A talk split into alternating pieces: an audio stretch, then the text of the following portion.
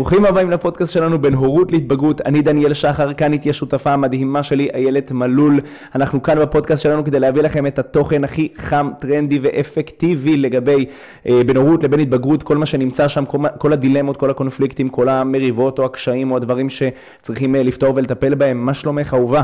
בסדר גמור, אני חייבת לשתף פה את המאזינים שלנו, שאנחנו תמיד לפני שאנחנו מקליטים את הפודקאסט, אנחנו יושבים ומדברים על הנושאים הכל כך מיוחדים שאנחנו הולכים להקליט פה.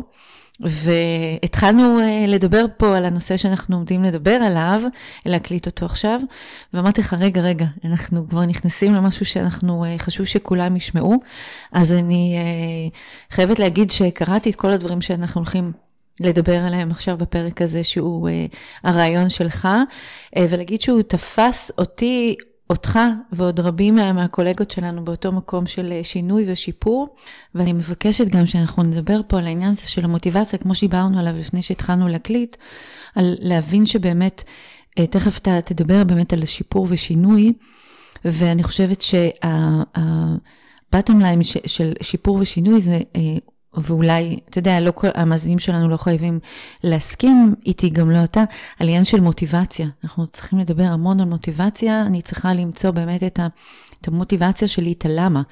כי אה, אני חושבת שכשאנחנו מדברים עם מתבגרים, על לשנות או לשפר, אם זה במקום ההתנהגותי שלהם, אם זה במקום הלימודי או החברתי, או כל תחום אנחנו באים ואומרים, אתה צריך לשפר, אתה צריך לשנות, ותכף ת, תדבר פה את הדברים הכל כך מיוחדים, שלך. ואני חושבת שאחד הדברים שאנחנו מפספסים כהורים, או בכלל כאנשים מבוגרים שעובדים עם ילדים וסלש מתבגרים, זה לעזור להם למצוא את הלמה.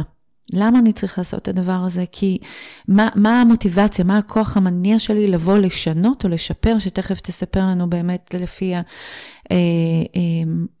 ככה המחשבה שלך מה נכון, אז חשוב לי רק שאנחנו נחדד פה גם למאזינים שלנו את העניין של, ה, של המוטיבציה של, של הלמה. לגמרי, לגמרי, וזה הזמן באמת, זה הזמן באמת לציין שמה שאני הולך לספר פה על שיפור מול שינוי, זה מה שאני מאמין בו בגישה שלי, גישת החונכות שלי, לב למען הצלחה, היא גם דרך החיים שלי, היא הצורה שבה אני מתמודד עם קשיים, עם אתגרים, עם החיים, ו... זה הדרך שלי להסתכל על זה, ולא חייבים להסכים איתי. מי שרואה את זה בצורה אחרת, או מגדיר שינוי, או מגדיר שיפור בצורה אחרת, זה בסדר, זו. אך ורק הדרך שלי, דעתי האישית, ומה שאני... זה אוקיינוס הכחול שלך, זה אוקיינוס הכחול, לגמרי, לגמרי. טוב, אז ככה.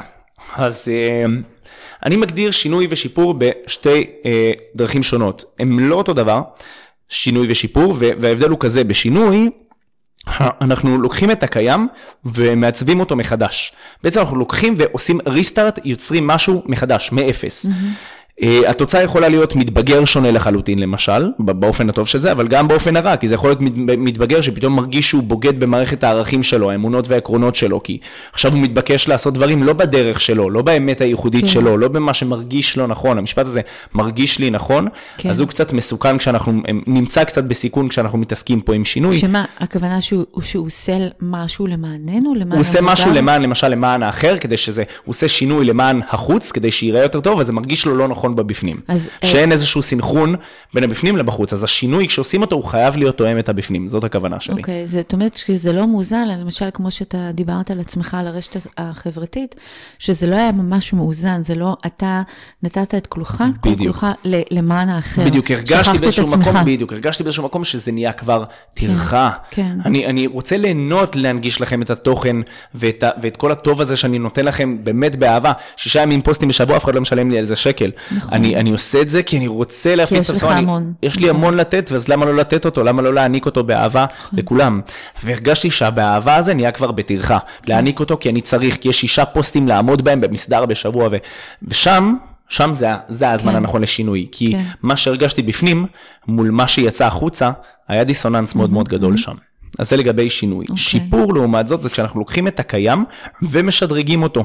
אנחנו לא מנסים לשנות ספציפית את דרך הפעולה, לא מנסים למצוא דרך פעולה חדשה לגמרי, אנחנו מוצאים את הדרך שבה הפעולה הקיימת היא עובדת, ומחפשים איך היא כן תועיל.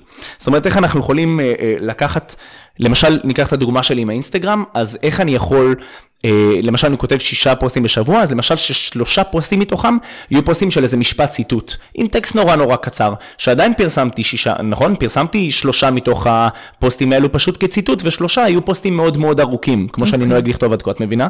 במקום לכתוב שישה פוסטים בשבוע שהם שיח חפירות, כמו שאני אוהב לכתוב, לכתוב שלושה שהם פוסטים מאוד ארוכים, ושלושה שהם כזה משפטי ציטוט והשראה, עם איזה כזה טקסט קטן למטה, ושם לסכם את זה, מבינה?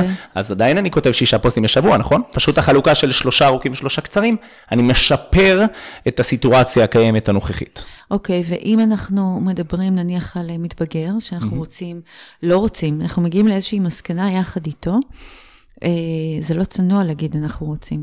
אז יחד איתו, אם מתבגר, אנחנו מגיעים למסקנה, ושוב אני שם את הדגש של יחד איתו, מגיעים למסקנה שהוא צריך לשפר את נניח התגובה שלו, אל מול זה שאנחנו לא מאפשרים לו עולה אה, לקבל את הרכב בסוף שבוע שהוא רוצה.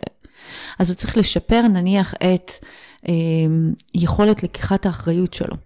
נכון. אז זה ממש לשפר משהו ספציפית, שבעצם מה, אנחנו צריכים לתת להם כלים, או הם צריכים לקבל על עצמם, זאת אומרת להוכיח איך הם יכולים לשפר את זה? איך זה אצל מתבגרים בעצם? אצל מתבגרים אנחנו צריכים מן הסתם לעשות הרבה פעמים את התיווך הזה, בגלל שהם בשונה מאיתנו מבוגרים, אין להם את האג'נדה הבנויה, ההרמטית, האבסולוטית והמורכבת, כמו שלנו, לבוא ולהתמודד כן. בעצמנו עם הדברים. הם עדיין מתפתחים, המוח שלהם עדיין מתפתח. נכון. הם לא תמיד ניגשים לאתגרים בצורה הבריאה עבורם, והם לא תמיד יודעים. אימפולסיביים. בדיוק, מתבגר, מתבגר סתם, דיברת על נהיגה, אז ניקח מתבגר לא צעיר, מתבגר בגיל ההתבגרות המאוחרת, כן. שש עשרה שבע עשרה פלוס. הוא יכול לנהוג והם מגניב לו לנסוע ל-מאה ועשרים, הוא מרגיש שהוא, הוא, הוא מרגיש אש, הוא מרגיש שהוא ממש כאילו חזק, ב... העולם בידיו. בידיו. בדיוק, מרגיש שהוא חזק בעניינים, אבל הוא מסכן את עצמו. Mm-hmm. הוא לא בהכרח חושב על ההשלכות של הדבר הזה, כמו שאנחנו, אנשים בוגרים, כן חושבים ומבינים את ההשלכות של לנסוע ל-מאה ועשרים עכשיו בפסיק, כי אנחנו יכולים לסכן את עצמנו ואנשים אחרים שנמצאים סביבנו. כן. אז לשפר את זה יכול לבוא, אה, אה, למשל פה במצב הזה, אבל לדעתי צריך להיות שינוי, לא שיפור. כי הוא צריך להבין רגע מה הסכנות, למחוק את הדרך פעולה הזו, ולהתאמן מחדש כן. על נהיגה ב, ב, בקטע שהוא וההורה שלו מציבים, עושים כמה טסטים של נהיגה, בוא נציב לעצמנו שאנחנו לא עוברים את ה-שמונים קמ"ש. כן. והמתבגר מתחיל להרגיל את עצמו. יום אחד נוסע ב-שמונים קמ"ש, יום שני נוסע ב-שמונים קמ"ש, יום שלישי נוסע ב-שמונים קמ"ש. בסופו של דבר, הוא מתרגל לנסוע ב-שמונים קמ"ש, כי זה כבר נהיה ההרגל שלו, זה כבר נהיה משהו שהטמענו, שעזרנו לו להטמיע אצלו. אז בעצם מה שאתה אומר, דניאל, ואני... שיפור, שיפור אגב, יהיה לקחת כל פעם שההורה נמצא איתו ברכב למשל, ונוסע איתו, והוא מגיע ל-מאה ועשרים, שים לב, אתה על מאה ועשרים תוריד. אז שיפור יהיה לקחת את ה-מאה ועשרים, ולשחק עם זה כל פעם, למשל חזרה למטה, עד שהמתבגר יחליט, עד שהמתבגר כאילו יתרגל כבר לקול הזה, לקול הזה בראש, אמר לו, שים לב, שים לב, תוריד, והוא כבר מעצמו הוריד ל-שמונים. אז השאלה איזו דרך תהיה יותר נוחה לו, זה או לקחת את ה-מאה ועשרים אלו, וכל פעם לזרוק לו הערה שירד חזרה ל-שמונים, או לבנות את זה מחדש. אז אני רוצה בדיוק לחדד את העניין הזה, שהילדים שלנו והמתבגרים הם צריכים מאוד את הריתמוס הזה החיצוני, את הוויסות החיצוני הזה של ההורים. זה גם לקבוע, אם אנחנו מדברים פה על כלים, אז זה הכלי הראשון למשל, לחשוב יחד איתם על, על משהו מסוים שהם צריכים לשפר אותו, כי אם אנחנו נצפה מהם שהם ישתפרו במאת האחוזים בהכל, בלימודים, בהתנהגות, ב, ב, אה, אה, ביכולת החברתית שלהם לתקשר יותר נכון, אני חושבת שאנחנו נפספס פה משהו, אני חושבת שקודם כל לקבוע איתם באמת, מקום אחד, משהו אחד ראשוני, ואני תמיד אומרת את זה, תמצאו את המקום הראשוני שאתם יכולים להשיג בו תוצאה מהירה, בכדי שתהיה שם איזושהי חוויה חיובית. בדיוק. ולחשוב יחד איתם על איזה כלים, איך הם צריכים, איפה הם צריכים אותנו, איך הם צריכים אותנו, בשביל להגיע לשיפור מסוים. כי אם הם ירצו לשפר את עצמם, לרצות אותנו בשביל לקבל פתאום את המפתחות בסוף שבוע לאוטו, או לאפשר להם לנסוע לאילת עם כל החבר'ה, או לא יודעת מה, שלרכוש להם משהו, אז הם יעשו את זה על מנת שאנחנו בעצם לרצות אותנו, מה שנקרא. אז אני חושבת שפה מאוד מאוד חשוב למצוא יחד איתם את הנקודה הזאת שהם רוצים להשתפר, לחשוב שהם יחשבו מה הכלים, מה הדרכים שלהם באמת, מה, איך הם צריכים אותנו, איפה אנחנו נכנסים פה לתמונה, ולקבוע יעדים, להגיד בשבוע הזה אנחנו רוצים להשיג את היעד הזה, איזה פעולות אנחנו צריכים לעשות, ומה התוצאות שהם רוצים. לבנות איזושהי אסטרטגיה באמת כדי להגיע לזה. באמת צריך לשים באמת לב מתי אנחנו רוצים להשתמש בשינוי, מתי אנחנו רוצים להשתמש בשיפור. שינוי, לרוב אני אשתמש בשינוי עם חניכים שלי בשני מצבים. אחד, אם מתנהג איזושהי התנהגות שהיא מסכנת חיים, עבורו או עבור מישהו אחר, כמו הדוגמה שנתנו עם הנהיגה. אז אני לא אסיים המתבגר, אתה יודע, זו הייתה דוגמה מאוד תיאורטית, אני לא אסיים המתבגר על מאה ועשרים, להגיד לו לא להוריד כל פעם, אני לא רוצה מלכתחילה להיכנס איתו לאוטו על מאה ועשרים קמ"ש בכבישים שלא מיועדים לכך, נכון? אז אני אגיד לו שהוא יוכל לקבל את האוטו, את הרכב, רק בתנאי שאני והוא עושים איזושהי סדרה של אימונים, שאנחנו מגיעים עד שמונים קמ"ש, ומגבילים את עצמנו ומטמיעים הרגל חדש. אז פה אני אשתמש בשינוי. עוד מקום שאני אשתמש בו בשינוי, זה כאשר, רגע, מצבים רגשיים. לא, היה לי את זה, היה לי את זה, יש לי blackout רגע. אה, כאשר המתבגר לא מאוזן, זאת אומרת כאשר ההתמודדות או ההתנהגות של המתבגר עם סיטואציה מסוימת היא לא פרופורציונלית בכלל, זאת אומרת שאין לי מה לשפר, אין לי בסיס לעבוד עליו בכלל, ההתנהגות היא כל כך לא, לא, לא, לא פרופורציונלית. סתם לדוגמה, מתבגר משחק גיימינג, מתבגר צעיר והוא מפסיד בגיימינג, אוקיי? אז הוא לוקח את השלט, זורק אותו עכשיו על המסך של המחשב, מנפץ את המסך של המחשב, לוקח את המקלדת, מרסק אותה על הרצפה, הולך, חותך את הכבל של הרשת, כאילו, את מבינה את רמת האקסטרים שהגיעה מתסכול שהיה אפשר, אז פה אני אשתמש בשינוי, כי אין לי פה מה לשאול, זו התנהגות שהיא כל כך לא פרופורציונלית וקיצונית, אין לי איך לקחת את הקיים ולמנף אותו מגזירת כבל או שבירת מסך, נכון? עכשיו, אני רוצה לשאול שאלה, האם אנחנו, ככה אני חושבת תוך כדי שאתם מדבר, האם אנחנו אומרים למתבגרים שלנו, לילדים שלנו, אנחנו חושבים שאתה צריך להשתנות או לשנות, כי תחשבו רגע, בואו נחשוב רגע דניאל ביחד, כשאנחנו פונים לילדים שלנו, אתה צריך להשתנות או אתה צריך לעבור שינוי, זה משהו אחר לגמרי. אני חושבת ש, השאלה הבאה, אני חושבת שאתה אולי צריך להשתפר יותר, יש בזה, זה נשמע אחרת לגמרי, אתה צריך לשנות, אתה צריך לשפר, אוקיי? כי לשפר זה תכף, אנחנו באמת, כמו שאמרת, זה, זה ממשהו שהוא קיים באיזשהו בסיס, אנחנו רק צריכים באמת למקד אותו ו, ולמנף. שינוי, אין לי, אין לי את הקרקע שעד עכשיו אני... שינוי זה לקחת ולבנות מאפס. עכשיו, כש, כשאנחנו באים לילדים שלנו, ואנחנו אומרים, תקשיב חמוד, אתה צריך לשנות פה משהו. עכשיו, זה לעניות דעתנו, יש פה חוסר של, של דעתי, של צניעות כ, כהורים, ש... שזה לפי דעתי, לפי דעתי, לפי עניות דעתי, אתה מתנהג כבר בצורה שהיא לא נכונה, והמתבגר שלי חושב שהוא מתנהג בצורה הכי נכונה. אני לא, חושב, אני לא מדברת על הקיצון הזה של, של לנפץ מסך, אוקיי? מסך מחשב. זה יכול להיות גם בדבר קטן כזה שאני כאימא יכולה להגיד למתבגרת שלי, תשמעי, אה, לא יודעת מה, שעות שינה שלך הן אה, אה, חולשות על כל כך הרבה זמן מתוך היום, ואת מפספסת אה, חלק נכבד מ... מ מה, לא, יכולות שלך לעשות במהלך היום. אנחנו יכולים להתנגש שם איתם, אתה מבין על מה אני מדבר? אני מצליחה להסביר את עצמי. כן, כן, כן, אני חושב שכן. כי זה יכול ליפול פה, כי כשאנחנו באים ומובילים אותם לאיזשהו תהליך, אנחנו צריכים, בכדי שלא נמצא שם, לא ניתקל שם באיזושהי בעיה בהתנגדות, אנחנו צריכים להבין איך עושים את הדבר הזה, בכדי שהם יצאו איתנו לדרך הזאת יד ביד.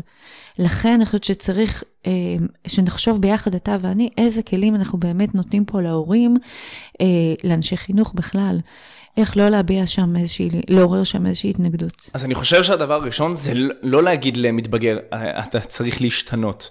אני חושב שזה הדבר הכי כואב שאפשר להגיד לילד, כי אם אני צריך להשתנות, אני לא טוב מספיק. עכשיו, זה לא שאתה לא טוב מספיק.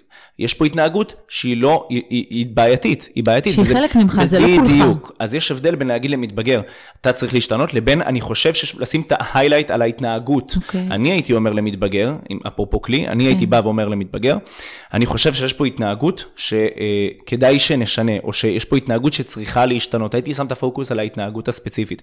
איך הייתי מסביר את זה? אני חושב שיש פה התנהגות שמזיקה לך. אני חושב שיש פה התנהגות שעושה לך רק, שאנחנו יכולים למצוא התנהגות שתקדם אותך הרבה יותר. זאת אומרת, הדגש פה הוא א', לשים את הזרקורים על ההתנהגות ולא על האופי של הילד. והדבר השני, בדיוק, הדבר השני הוא לראות את האיך כן.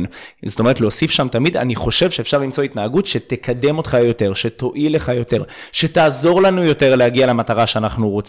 לתת לו איזשהו אור בקצה המנהרה, שהוא יבין, כי, כי זה, זה, זה עניין של, אתה יודע, חייבים להציג, להציג נכון, איזושהי אלטרנטיבה. נכון. אם רק נגיד שהתנהגות היא לא בסדר וצריך לשנות אותה, אבל לא נגיד לו, לא נסביר לו למה, או לא נוביל אותו להבין איך. לא נאשים, ניתן אחריות, ואני, ואני, ואני כל כך מסכימה על מה שאמרת פה, ואני רק מוסיפה פה למאזינים שלנו אה, עוד שני אה, כלים, שהכלי הראשון הוא לבוא ולשאול, את הילדים שלנו, איך אתה מרגיש עם מה שהיה פה, לתת ככה דוגמאות. לעשות איזושהי רפלקציה. בדיוק, מה, איך אתה חושב, כי, כי ברגע שאני נותנת לו את היכולת, גם, גם לא באותו רגע שהוא כעס, או שהיא ברחה, או שהיא לא הסכימה איתי, אפשר לחשוב אחרי עשרים וארבע שעות לפנות, ולהגיד לו, תקשיב, אתמול היה כך וכך, איך הרגשת אחרי? זאת אומרת שכבר אני מעוררת, ואז הייתי שואלת את הכלי השני, הייתי שואלת, אתה חושב שהיית רוצה שזה יהיה אחרת? היה בא לך להרגיש שם אחרת? כי, כי אני ראיתי שממש ממש כעסת. אני ראיתי שממש הפנית לי עורף, ו, ו, והיית מאוכזבת שאמרתי לך לא. היית רוצה שזה ייראה אחרת? איך היית רוצה שזה ייראה אחרת?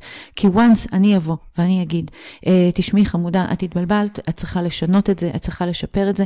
רק ההתנהגות שלך הזאת צריכה באמת לעבור איזושהי אה, אה, שינוי. זה בסדר להגיד את זה אגב, אני חושב שאנחנו נורא נזהרים עם המילה שינוי, הכל טוב, כל עוד אנחנו לא אומרים לילד תשנה את מי שאת, הכל בסדר, שינוי הוא לא מילה הגסה, חד משמעית, כאילו בואו נבין את זה רגע, אני שם לב שאנחנו רואים פה את המילה שינוי עם קצת גמגום בלשון, הכל טוב, אפשר להגיד, זאת התנהגות שצריכים לשנות, זאת התנהגות, היא מזיקה לך, אם היא מזיקה לך, בוא נשנה אותה, אם אני מסתכל במראה, סתם דוגמה, ואני לא אוהבת איך שאני נראה את הפן הספציפי, אני ארצה לשנות אותו, גברים ונשים שעושים ניתוחי אף, מסתכלים במראה, לא אוהבים את האף שלהם, הולכים לשנות אותו, הכל בסדר, הם עושים את זה על מנת ליצור לעצמם מקום טוב יותר ו- ו- ונעים יותר להרגיש בו ולהיות בו. אבל בהתנהגות יש משהו שהוא הרבה יותר קשה, כי אנחנו לא ממש רואים אותו. אם אני רוצה, אני לא אוהבת את האף שלי. אנחנו רואים אותו מאוד בבירור, התנהגות, אבל צריכים לשקף את זה, כי ילד לא תמיד רואה את זה בעיניים שלנו. ילד בדיוק. התנהגות מאוד נראית לעין, אבל לא תמיד באותה עין. בדיוק. ופה זה המקום באמת לשאול אותם.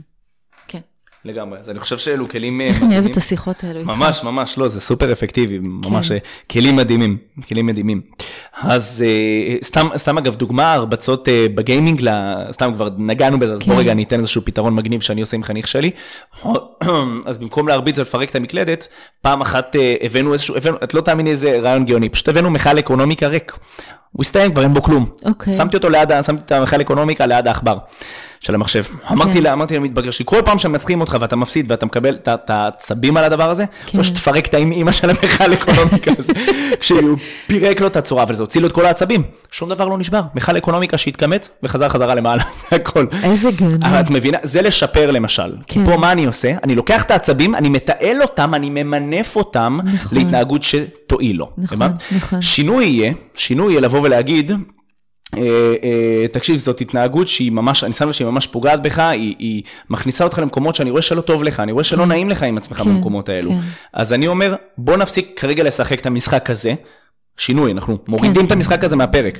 בוא נעבור לשחק משחק אחר שהוא יותר מרגיע, פחות אינטנסיבי, פחות מהיר ופחות כאילו... דופמיני. בדיוק, פחות דופמיני, בול, אמרת את זה נכון.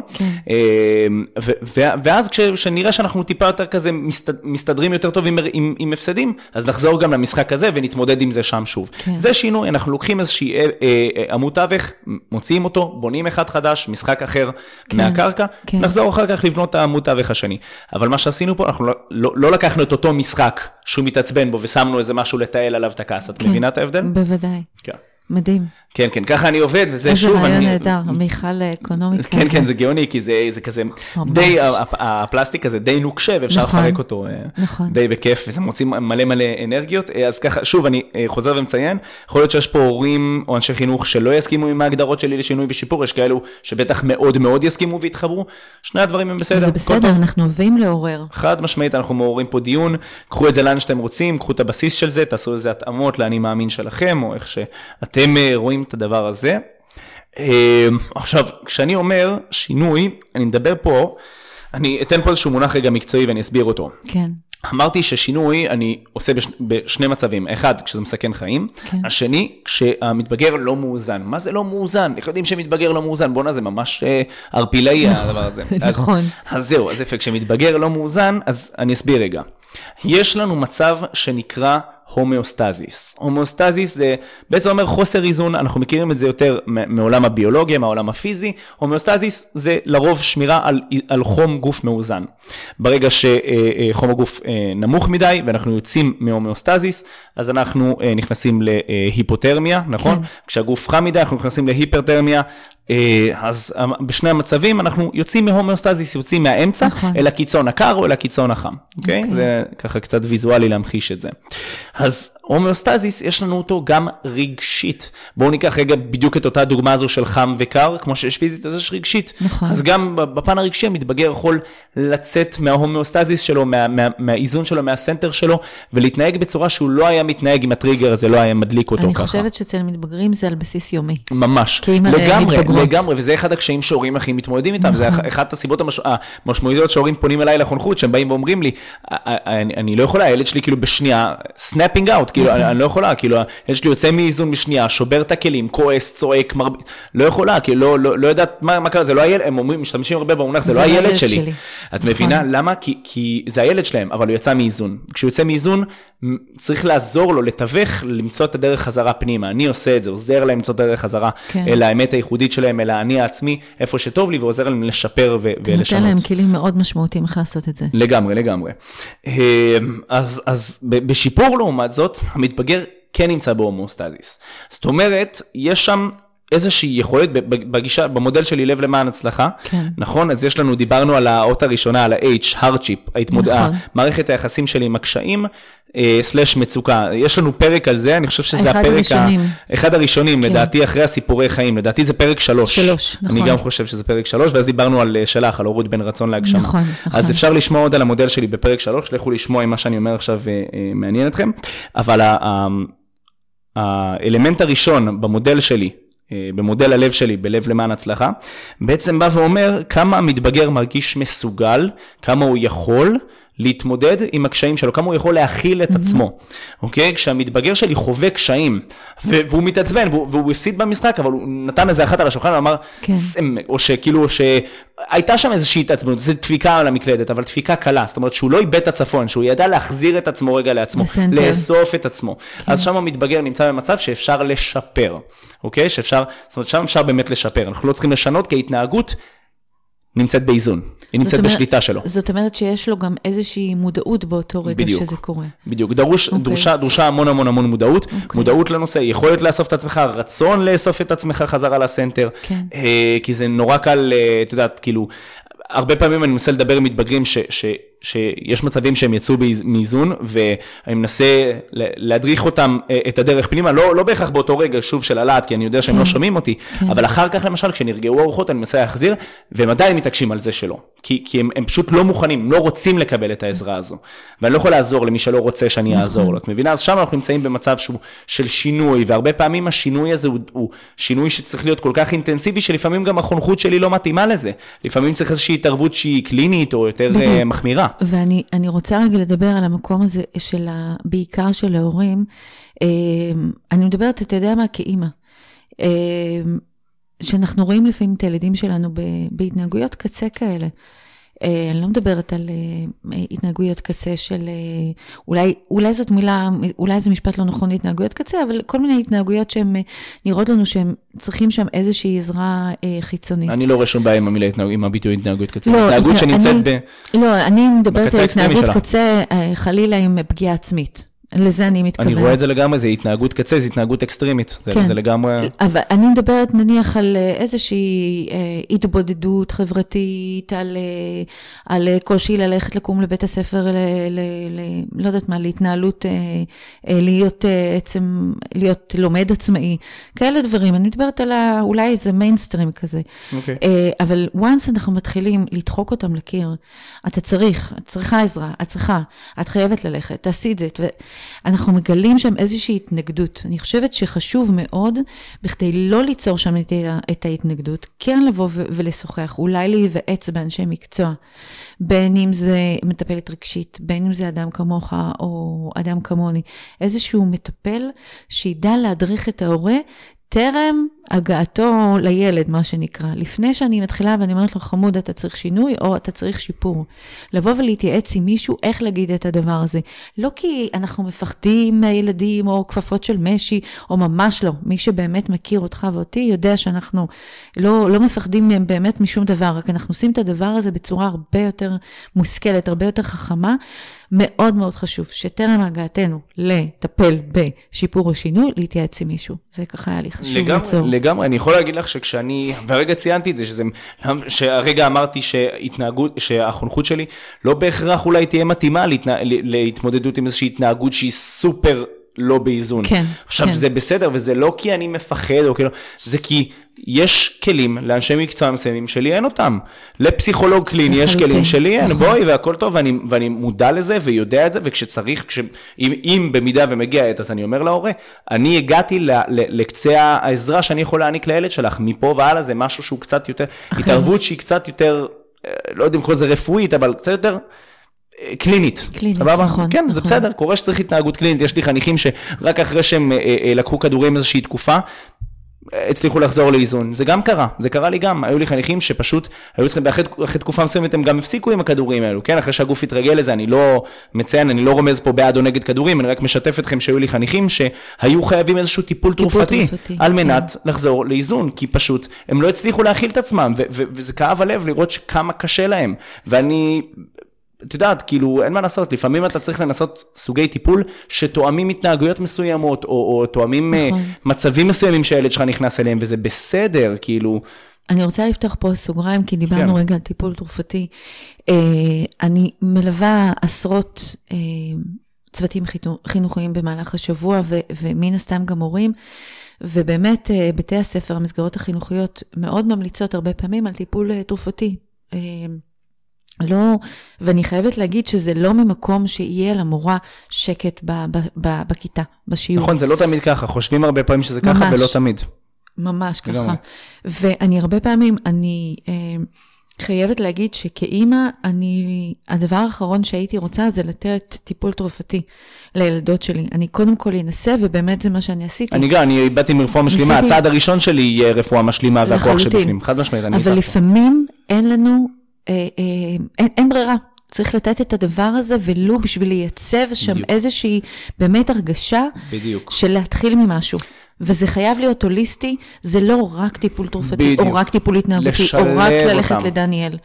לשל... ליצור איזשהו שילוב הרמוני כזה שוטף את הילד מכל הכיוונים, וכן הרבה פעמים הכימיקלים במוח צריכים את זה. נכון. לפעמים זה עניין נורולוגי, זה עניין מוליכי, עצמי, שהם צריכים את זה. כמו אישה אחרי לידה למשל. הרבה פעמים רבות מאיתנו אנשים שחוות איזשהו דיכאון אחרי לידה, ולפעמים אנחנו צריכות באמת איזשהו משהו חיצוני.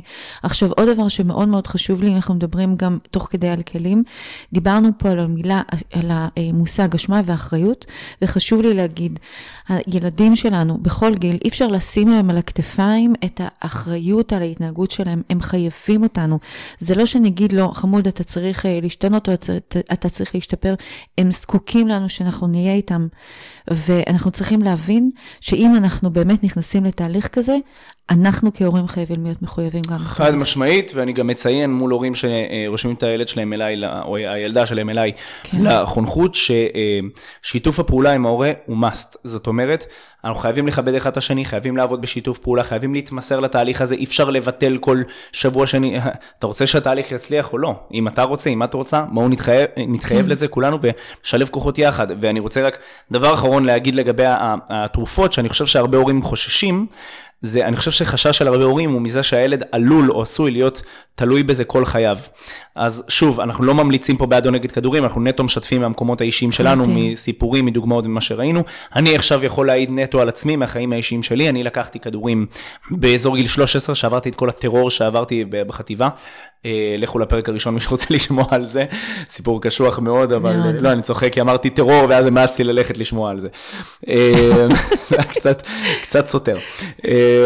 ואז, אז לקחתי שלושה סוגי כדורים, אחד לטורט שלי, אחד לחרדות, ואחד לקשב וריכוז, ל-A D H D. והייתי, הייתי ילד, בהתחלה הייתי ילד זומבי, והיה לי נורא קשה, הייתי, זה היה משתק אותי. אבל את יודעת מה קרה? כן. אחרי תקופה שלקחתי את זה, פתאום איזה בוקר אחד שכחתי לקחת את הכדורים. במקרה. הייתי לחוץ לבית ספר הזה, וואלה, הרגשתי טוב. לא רק שהרגשתי טוב, הקשיים שהיו לי לפני הכדורים לא היו. כי אני הבנתי שהגוף שלי הסתגל כבר להשפעה של הכדורים. כן. לא יודע, מה הסתדר שם נוירולוגית, או לא יודע, אולי זה עניין הרגלי יותר. יכול להיות שזה היה גם משהו התנהגותי. יכול להיות שזה היה משהו התנהגותי, עצבי, הרגלי, לא יודע מה היה שם בדיוק, אבל זה עזר, ואז דיברנו, כמובן, הכל היה בהתייעצות של הפסיכיאטר ובליווי שלו, סיכמנו שאנחנו לאט בהדרגה מורידים את המינון, ואז פשוט הייתי בלי כדורים יותר, אבל אני יכול להגיד לך שאם לא הייתי לוקח את הכדורים האלו לתקופה של איזה שנה, וואלה, יכול להיות שהרי הטרור שעברתי בחטיבה, זוכרת שכמעט התאבדתי, מי יודע אם לא הייתי לוקח את השלושה הכדורים האלה, אולי באמת הייתי מתאבד. נכון. מי יודע? אולי באמת היציאה מהאומאוסטזיס, היציאה מהאיזון הרגשי הזה, הייתה כל כך קיצונית, שזה היה מסתיים שם. יכול להיות. את מבינה? ולכן אני אומר, באמת לסיכום הפרק הזה, כן.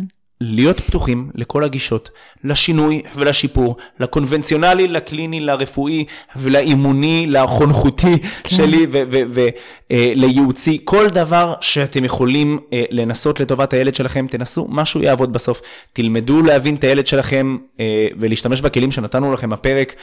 שימו לב להבדלים, לפחות איך שאני רואה אותם, בין שינוי לבין שיפור, בין התנהגות שצריכים לבנות אותה מחדש מהקרקע, לבין התנהגות קיימת שאפשר למנף אותה למקום טוב יותר. לרוב שינוי יהיה בהתנהגויות, כמו שאמרנו, קצת יותר אקסטרימיות, שיפור יהיה בהתנהגויות, התנהגויות קצת יותר אסופות ומתונות. כן. אז שימו לב ככה לדברים האלו. זהו, נראה לי יש לך איזושהי מילה שאת רוצה להוסיף. כן, יש עוד משהו שזה עולה ככה הרבה מהשטח, שהורים חוששים לפנות לטיפול נניח אצל פסיכיאטר, אצל פסיכולוג, עוד איכשהו הם מקבלים את זה, אבל חשוב לי, למי שמקשיב לנו עכשיו, גם אם זה אנשי צוות וגם אם זה הורים, הפנייה לפסיכיאטר היא פנייה לכל דבר.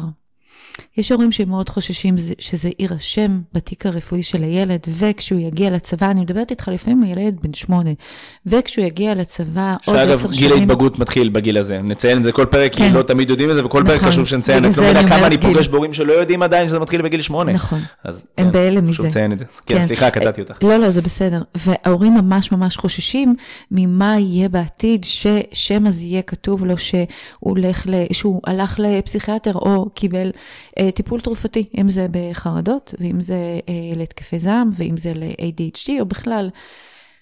ואני שואלת אותם שאלה, אז, אז מה אתם מעדיפים?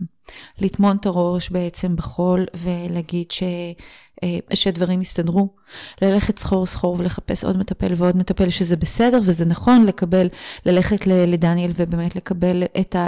את כל הכלים הכל כך מהותיים שאתה לחלוטין, או לפנות אליי לטיפול באמת של הדרכת הורים וטיפול התנהגותי. כשהקושי נמצא באמת אצל ההורים. כן, ממש, ו... אבל זה לא מספיק. ואז יש שם איזושהי הרגשה, איזושהי חוויה של הילד שאני לא מצליח. אני לא מצליח משהו שם. זה רק שם... מתסכל יותר ויותר. בדיוק, זה ממש מתסכל. אתה יודע מה, זה כמו ש... אנחנו נרא... נקנה רכב, יהיו לנו גלגלים, יהיה אוטו, יהיה, סליחה, יהיה אגה, אבל ילדנו חסר שם מנוע. אז איך אנחנו נגיע? בדיוק. איך נגיע ליעד? בדיוק. ופה זה מאוד מאוד חשוב. אני מבינה את החשש, אבל... אבל כשצריך, אני... אז צריך. ולשים רגע את האגו בצד, ולשים את מה יגידו, ומה יהיה רשום בתיק הרפואי. ודבר ראשון, לעזור לילד. לעזור, ללכת לישון ולדעת, שאני בדקתי את כל סך האפשרויות לטובת הילד שלי. כן, יהיו אלה, רופ... יהיו אלה אה, רפואיות, אה, אה, אימוניות, או, אה, או חונכו, מה שאני עושה, זה כל כך מיוחד שאין לי אפילו איך לעשות מזה. נכון. חונכויות. חונכויות. anyway, אז... בוא נמציא זה. בוא נמציא זה כן. ביטוי מגניב לזה. כן. אבל כן, כן, לנסות את כל השיטות העומדות אה, אה, אה, בפנינו, ואני מאוד מאוד מעריך אגב הורים, להפך, הורה שבו והגיד לי שהייתי גם אצלו, וגם הורה שבאמת אני יודע שניסה את המקסימום, הוא הורה שיהיה לי כיף לעבוד איתו, כי אני יודע שא', זה הורה שיהיה הרבה יותר מסור. גמיש גם. גם גמיש, גם הרבה... גם הרבה יותר פתוח, בדיוק, state of mind פתוח, וגם הרבה יותר מסור לתהליך שלי, כי אני יודע שהוא ניסה הכל, הוא לא הורה שמתכוון לוותר, הוא לא הורה שהולך להרים ידיים בקלות, וזה הורה שמאוד מחמיא לי להסתכל עליו ולראות את המקסימום שהוא עשה. אז כן, העובדה שהלכתם ובדקתם וניסיתם גם טכניקות רפואיות וגם ייעוצים פסיכיאטרים, אני לא יודע מה, אז זה גורם לי לראות כמה שאתם שמים את הילד שלכם במרכז, במרכז, בראש ובראשונה, בראש סדר עדיפויות, וזה אומר עליכם המון כהורים. איזה פרק, דניאל. פרק מדהים, פרק מהמם. תודה לך. תודה לך. על הדבר הזה, על, על, קודם כל לחדד, אה, כשהורה, אני חושבת שמישהו יקשיב היום ל, אה, לפרק שלנו, יבין אחרי שאתה הגשת את זה בצורה כל כך אה, אובייקטיבית גם בעיניי, היא הכי אובייקטיבית עבורך, אה, אני אהבתי לשמוע, אני אף פעם לא שבעה מהידע שאתה מביא, והשינוי לעומת שיפור לדעת, אני חושבת ששוב מי שיקשיב, ידע היום לבוא ולהגיד לילד שלו, אני חושב שאתה צריך לשפר פה משהו. או שיש פה איזו התנהגות שאנחנו צריכים לשנות ביחד. בדיוק. אתה חושב שיש משהו שאתה צריך לשנות, את חושבת שיש משהו שאת צריכה לשפר, ולהגיד לך המון המון תודה. ותראה את התהליך שאתה עובר אותו בשבועות האחרונים. אני מביא את עצמי למקום חדש לגמרי. לחלוטין. התנהגויות שהיו הרסניות, אני חייב שינוי, אני לא יכול שיפור נכון, בהתנהגויות הרסניות, נכון. ולכן אני פשוט מסיר את הרגלים האלו, ובונה מחדש מהקרקע. ותראה בזכות השינוי שאתה עובר אותו, וגם שיפור, כי דיברנו קודם, אז בעיניי אתה עובר גם וגם, איך אתה מביא את עצמך הרבה יותר משופר, אה, אה, لا, אני, אני לא יכולה שהשינוי לקרוא... נעשה, הרבה יותר קל לי לשפר, נכון. כי יש לי אבני יסוד כל כך חדשות, טריות, חיוביות, והן מקדמות יותר ממה נכון. שהיו לי, שהרבה יותר קל לי לשפר ולבנות עליהם. וזה מה, דיברנו קודם על אותנטיות, גם לפני שהתחלנו להקליט, ואני חושבת שבזכות היותך אדם מאוד מאוד אותנטי, הנערים והנערות שזוכים בך, הם זוכים במישהו שהוא כל כך מדויק עבורם, כי תחשוב שלא היית עושה את הדבר הזה.